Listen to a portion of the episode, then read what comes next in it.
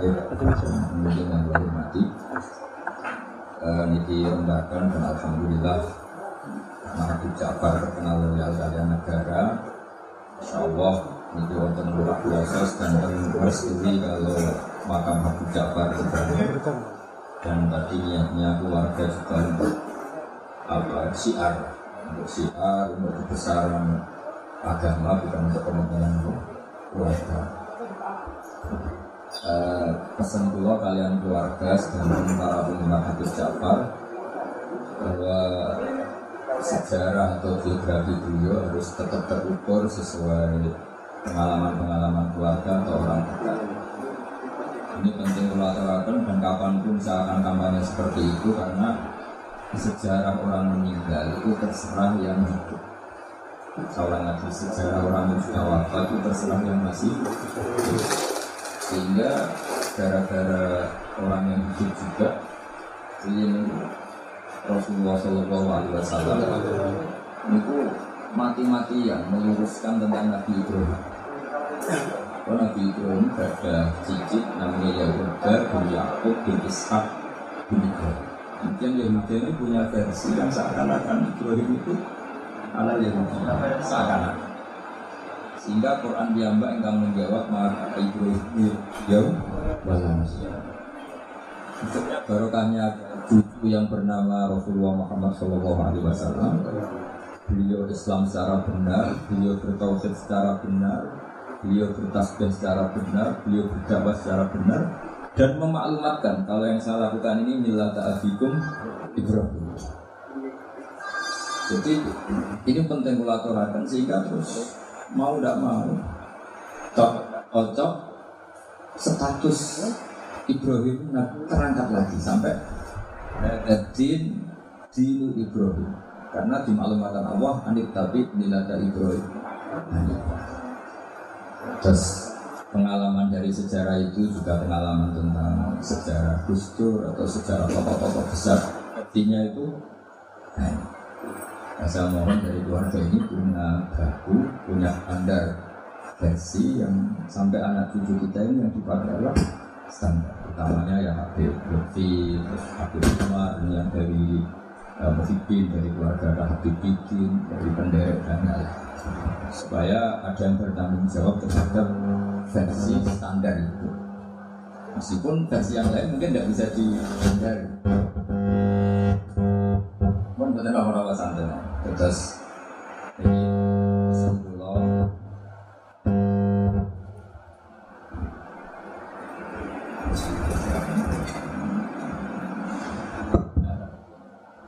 jadi pesan pulau sesuai sejarah orang-orang Nabi besar, misalnya lagi sesuai sejarah orang Nabi besar.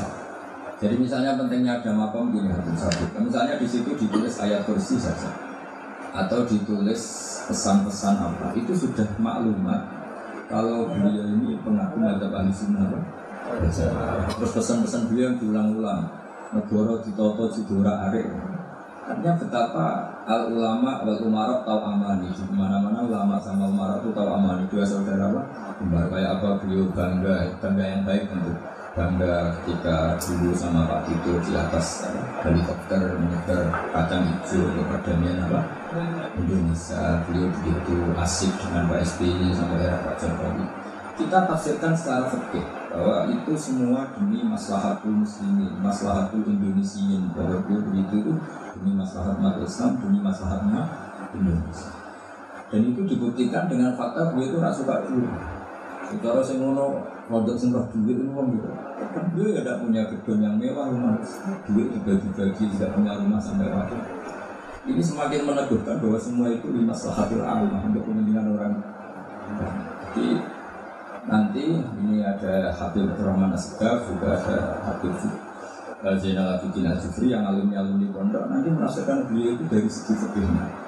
Bahwa seperti ini dilakukan ini limaslahatil muslim atau limaslahatil ammah. Dan tafsir itu penting. Saya dulu pernah diundang di banyak Gus Dur.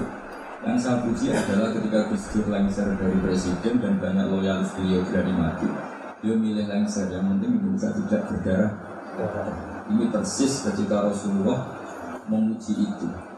Ya maknanya persis itu ya semangatnya sama lah, tentu dengan kualitas yang berbeda. Ketika Rasulullah memuji Sayyid Hasan, inna biha adalah sayyidun wala alamu harislihu bihi baina fi'atin azimah. Segar redaksi tak la'ala tapi wa inna wa yuslihu bihi baina fi'atin azimah. Cucuku ini Sayyid Hasan adalah sayyid, orang yang sangat terhormat, ditandai dengan perilakunya selalu muslim, mendamaikan baina fi'atin azimah di antara dua kelompok yang besar. Tentu di antara kelompok yang besar di Indonesia itu ada ulama dan Habib Lutfi, sama seingat acara-acara yang viral itu dengan Habib Umar, ada Pak Jokowi, ada Pak Tito, ada Gatot dan itu Jenderal Pak. Beliau begitu bangga karena ada persatuan ulama dan hal ini harus dipikirkan supaya bahwa negara ini dijaga sekian elemen. Negara juga harus merasa hidup, elemen-elemen yang lain juga merasa hidup. Dan ini dimiliki Habib Ja'far min awalil amri, bukan setelah rame-rame umuri dulu juga. Beliau seperti itu, saya pernah menyaksikan beliau dengan Mbah Mun di Gesali. Gesali dan beliau selalu menghentikan negara itu ditolong jadi orang. Doakan Amerika presidennya damai dengan Indonesia karena dunia benar geger katanya. Nah, lepas dari cara beliau menghentikan seperti itu, kita bisa menfekihkan memang wa ma arsalnaka illa rahmatal lil alamin, bahwa agama ini memang untuk rahmat bagi semua. Nah, maksud saya bisa matur ini ke Habib Bidin, ke keluarga, bahwa penafsir standar itu kedahuluan tentu supaya nanti tidak versinya yang murat-marit. Karena kita punya pengalaman kan, sebesar Rasulullah saja nyuwun sewu terjadi hadis apa? Maudhu. Ya, jadi harus dikawal secara apa? Ilmu. Siapa yang ya tentu yang paling kita dengar ya yang masyhur itu ya Habib Umar lah misalnya, yang di luar keluarga Kudus ada Habib Umar, ada Habib Lutfi, orang-orang. Dan, tapi apapun itu kita ini juga membantu secara fikih dalam menafsirkan itu, bahwa ketika beliau dekat dengan Umarok tidak untuk khadun nafsi, tidak untuk jam ilmal, tidak untuk menang-menangan, tidak untuk jam ilmal, tapi untuk lima sahatil amah, untuk kemaslahatan apa bersama untuk umum. Apalagi tadi saya dengar sendiri dari Habib Bidin, nanti ketika Habib Ja'far jadi ikon di makam Peloso juga keluarga ada minta tadi. Artinya tidak minta itu ya memang kita sudah dilatih untuk ikhlas itu. Soal nanti nyuwun sewu manajemen makom karena mungkin kebanyakan hasilnya terus mikir untuk pondok tahfidz nggih monggo, tapi itu tidak dari keluarga tapi murni dari apa? Manajemen yang ya pengelola kelurahan sendiri. Kalau kita sendiri tidak. Terus yang ketiga bahwa sejarah orang-orang soleh memang harus dimaklumatkan supaya orang itu masih ingat Allah dan Rasul. Jadi saya sering baca di kitab-kitab awwalu hadaddin al-i'lam. Pertama agama ini muncul karena dimaklumatkan. Sehingga Rasulullah ketika rawuh Dewi Gua Hira, beliau pertama itu naik gunung Sofa terus memaklumatkan. Memaklumatkan kalau beliau itu nabi dengan semangat asyhadu alla ilaha illallah wa asyhadu anna muhammadar rasulullah. Nah, Habib Ja'far dengan segala keterkenalan majdzubnya, beliau ngendikan tuh mesti diulang-ulang syahadat wali-wali yang sudah kabundut. Mungkin kalau Anda dengarkan itu mungkin biasa. Mungkin karena ndak wali itu yang jelas itu. Kedua ada ahli fikih. Tapi kita-kita yang ahli fikih itu ngerti. Wali-wali yang sudah kabundut kalau enggak disebut lagi ya lupa, apalagi artis. Cuma Habib Ja'far caranya seperti itu. Beliau sering memberi hadiah Fatihah. Karena orang sekarang itu belanja demi belanja gambarnya artis, lihat film dan apalnya tokoh-tokoh film sampai yang di luar negeri juga hafal, tapi wali-wali yang sudah kabudut dah hafal. Nah, semangat beliau menyebut itu ada filosofinya.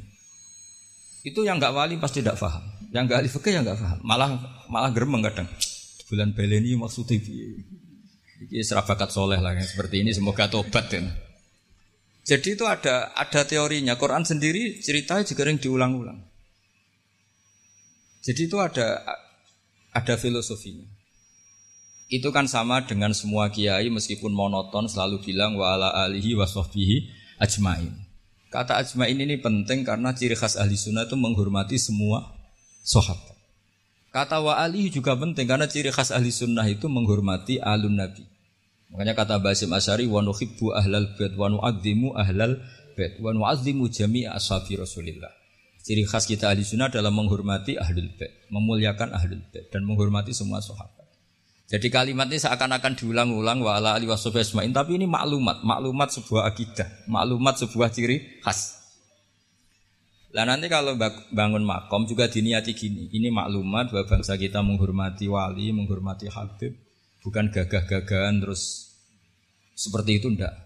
Ma'adzallah min dalik itu ndak akan, tapi sebagai ikon kita bangga, kita tabahi kalau dalam bahasa Arab dengan eksistensi Habib Ja'far. Jadi saya beberapa kali dengarin beliau ketika dengan Pak Jokowi, dengan Gus Ali, dengan Mbah Mun, terus terakhir dengan saya di sini, kenangan saya. Itu harus difekihkan. Jadi ketika beliau ke sini biasanya dikawal dari Mapolda. Dari Mapolda, kemarin saya juga melihat acara pemakaman. Saya pas itu baru datang dari Situbondo. Jadi semua itu harus difekihkan. Sehingga dalam fikih misalnya dijelaskan ketika Nabi nyurati raja-raja itu ila maliki qaisor, ila malikir rum, ila qaisor. Itu kata ulama-ulama, Nabi itu ngakui jabatan dunia. Buktinya raja-raja juga oleh Nabi dipanggil malik, dipanggil apa? Raja. Jadinya Nabi nggih kersa, apa ngakui eksistensi hukum yang sedang apa? Yang sedang berlaku. Ya tentu tidak, yang tidak yukhalif ya tidak bertentangan dengan syariat. Jadi saya mohon pilihan-pilihan beliau dekat dengan Kapolri, Presiden, atau dekat dengan Umarok, jangan ditafsirkan macam-macam, tapi tafsirkanlah bahwa semua ingin kita ini baik-baik saja, baik urusan yang terkait ulama maupun terkait apa? Umarok. Dan itu yang diikhya seperti itu, al-ulama wal-umarok tau'aman. Ulama dan umarok itu saudara kembar, saling melengkapi. Saya sebagai kiai itu juga gak bisa bayangkan berantas narkoba dengan penyelundupan seperti itu. Yang punya otoritas itu polisi. Kita gak bisa bayangkan kan seperti pemerkosaan, penggarungan, pembunuhan itu gak bisa bayangkan kalau gak ada apa. Nah anggap saja Habib Ja'far itu ikrar bahwa kita ini butuh negara. Lah bahwa kita di sana sini ada kekurangan baik di aparat negara maupun di kita ya sudah al-insan makhlul khata. Tapi kaidah kita dalam fikih itu la yudraku kulluh. Jadi kalau tidak bisa ideal jangan ditinggalkan sama sekali. Kita bernegara pasti tidak ideal, tapi kita butuh kekuatan untuk melawan penjahat, kekuatan untuk melawan pengedar narkoba, kekuatan yang bisa menangkap pemerkosa. Nah kekuatan-kekuatan itu adanya di kepolisian. Sama kita butuh kesejahteraan, benono sing mikir menteri keuangan, bominko apa. Kita butuh kesehatan, ya ada yang mikir yaitu menteri kesehatan. Karena kalau sing mikir kiai terus bentuknya kadang-kadang kayak rondok jimat gitu. Nah sing ra tepak terus rondok dukun itu. Jadi repotnya kesehatan kalau yang mikir kiai itu nak tepak ya donga, nak ra tepak ya rondok gitu. Nah, jadi ini kula suwun sekali, saya mohon semohon-mohonnya sama keluarga Habib Ja'far, utamanya sama Habib Umar Al-Mutohar yang beliau lama sekali di situ, sama pendereknya Habib Ridho Khirid ya. Habib Ridho Khirid.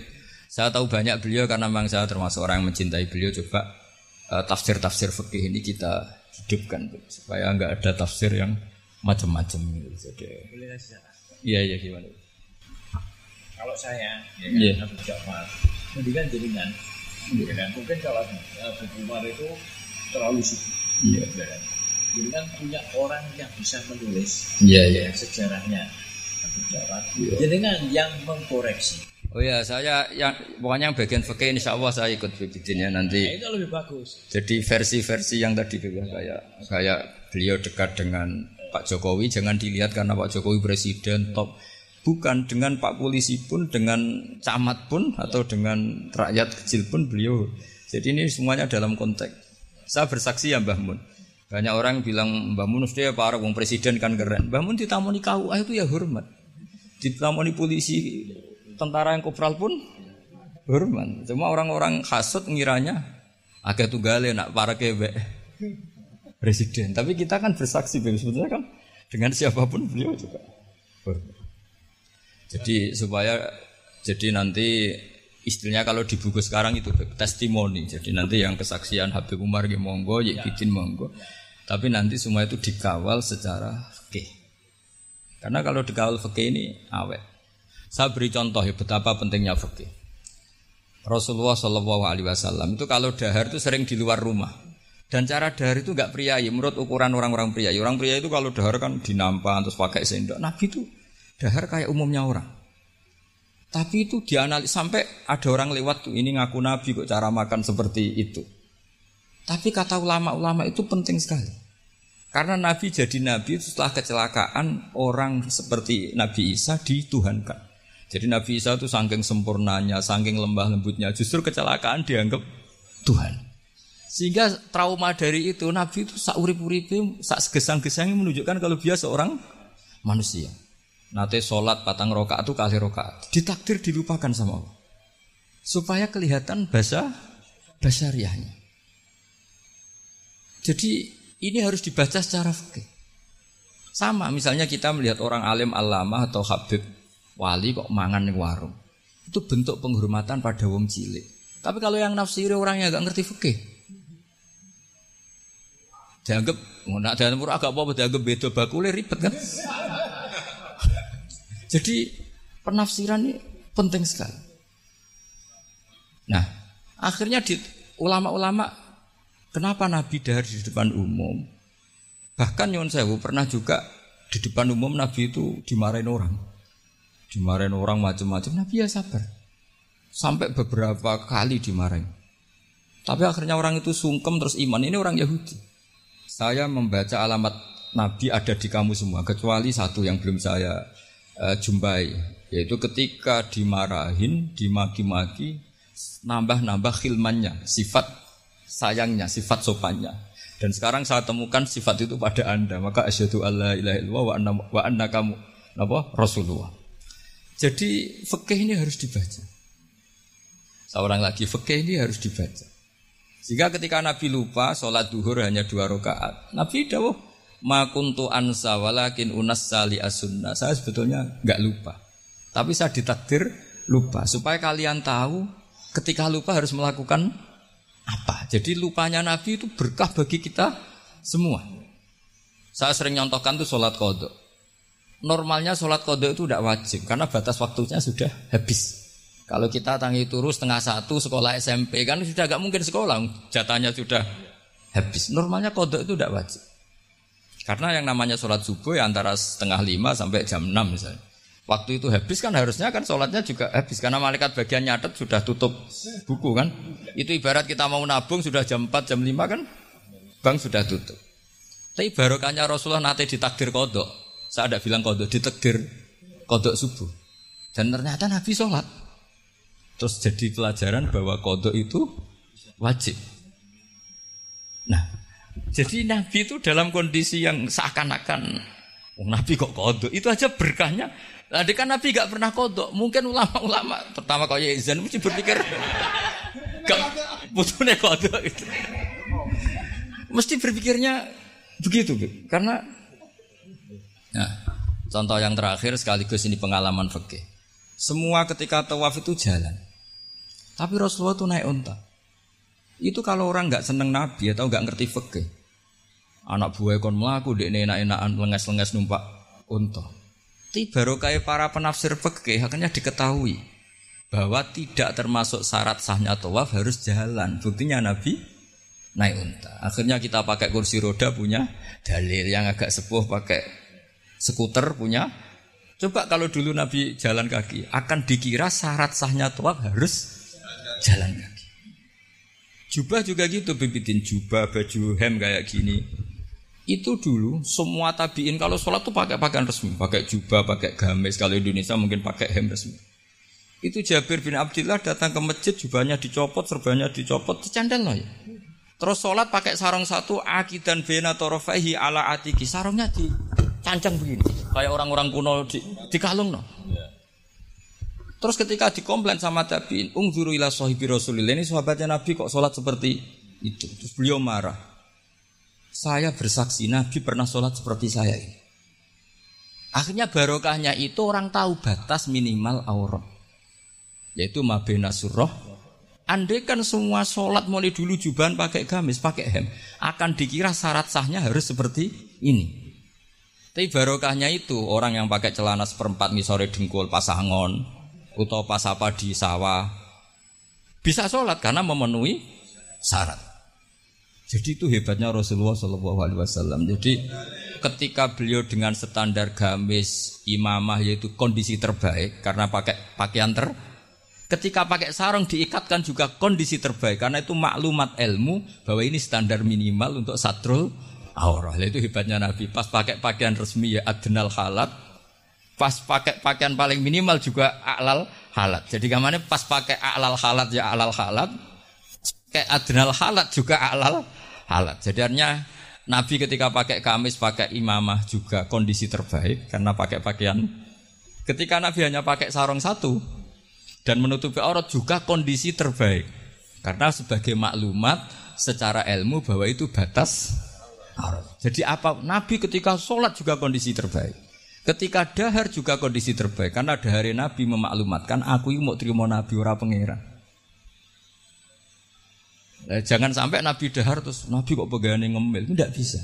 Nabi dahar sekaligus memaklumatkan nafyul uluhiyah bahwa saya tidak Tuhan. Karena Nabi jadi Nabi setelah Nabi Isa. Lah di sini hebatnya Quran ketika nyifati Nabi era Rasulullah wa ma arsalna qablaka minal mursalin illa innahum la yaquluna ta'ama wa yamsuna fil aswaq. Jadi makanya saya sering dengar Habib Ja'far kecilnya sering main layangan, sering dolanan ayam. Itu menurut saya filosofinya orang tuh tidak perlu bahagia nunggu punya alpat tabungan miliatan. Cah cilik dolanan pitik ya wis seneng. Butuhe donya ku syukur, syukure dolanan pitik ya dolanan pitik. Tapi nek iso jodoh. Intinya itu bisa kok ditafsirkan secara Nabi itu kalau ada sahabat dolanan manuk ya seneng. Ya Umair mafa'alan nuger, cung manuk piye cung. Ku cah cilik.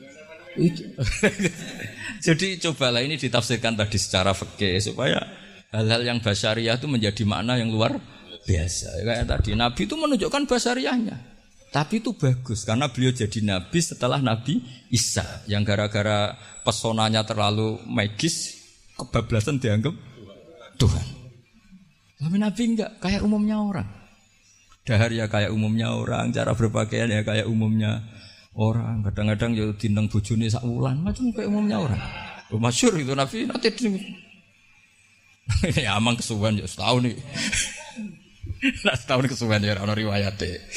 Jadi lah saya ingin makanya beberapa ulama setiap nulis sifat wajibnya Nabi itu mesti apa? Sifat wajibnya papat, misalnya mukhalif papat mesti menetapkan satu sifat jaiz. Niku al-a'rad al-basyariyah. Nabi juga punya sisi kemanusiaan. Tapi ini menjadi luar biasa karena bentuk perlawanan terhadap nafyul uluhiyah bahwa seorang nabi enggak boleh dituhankan.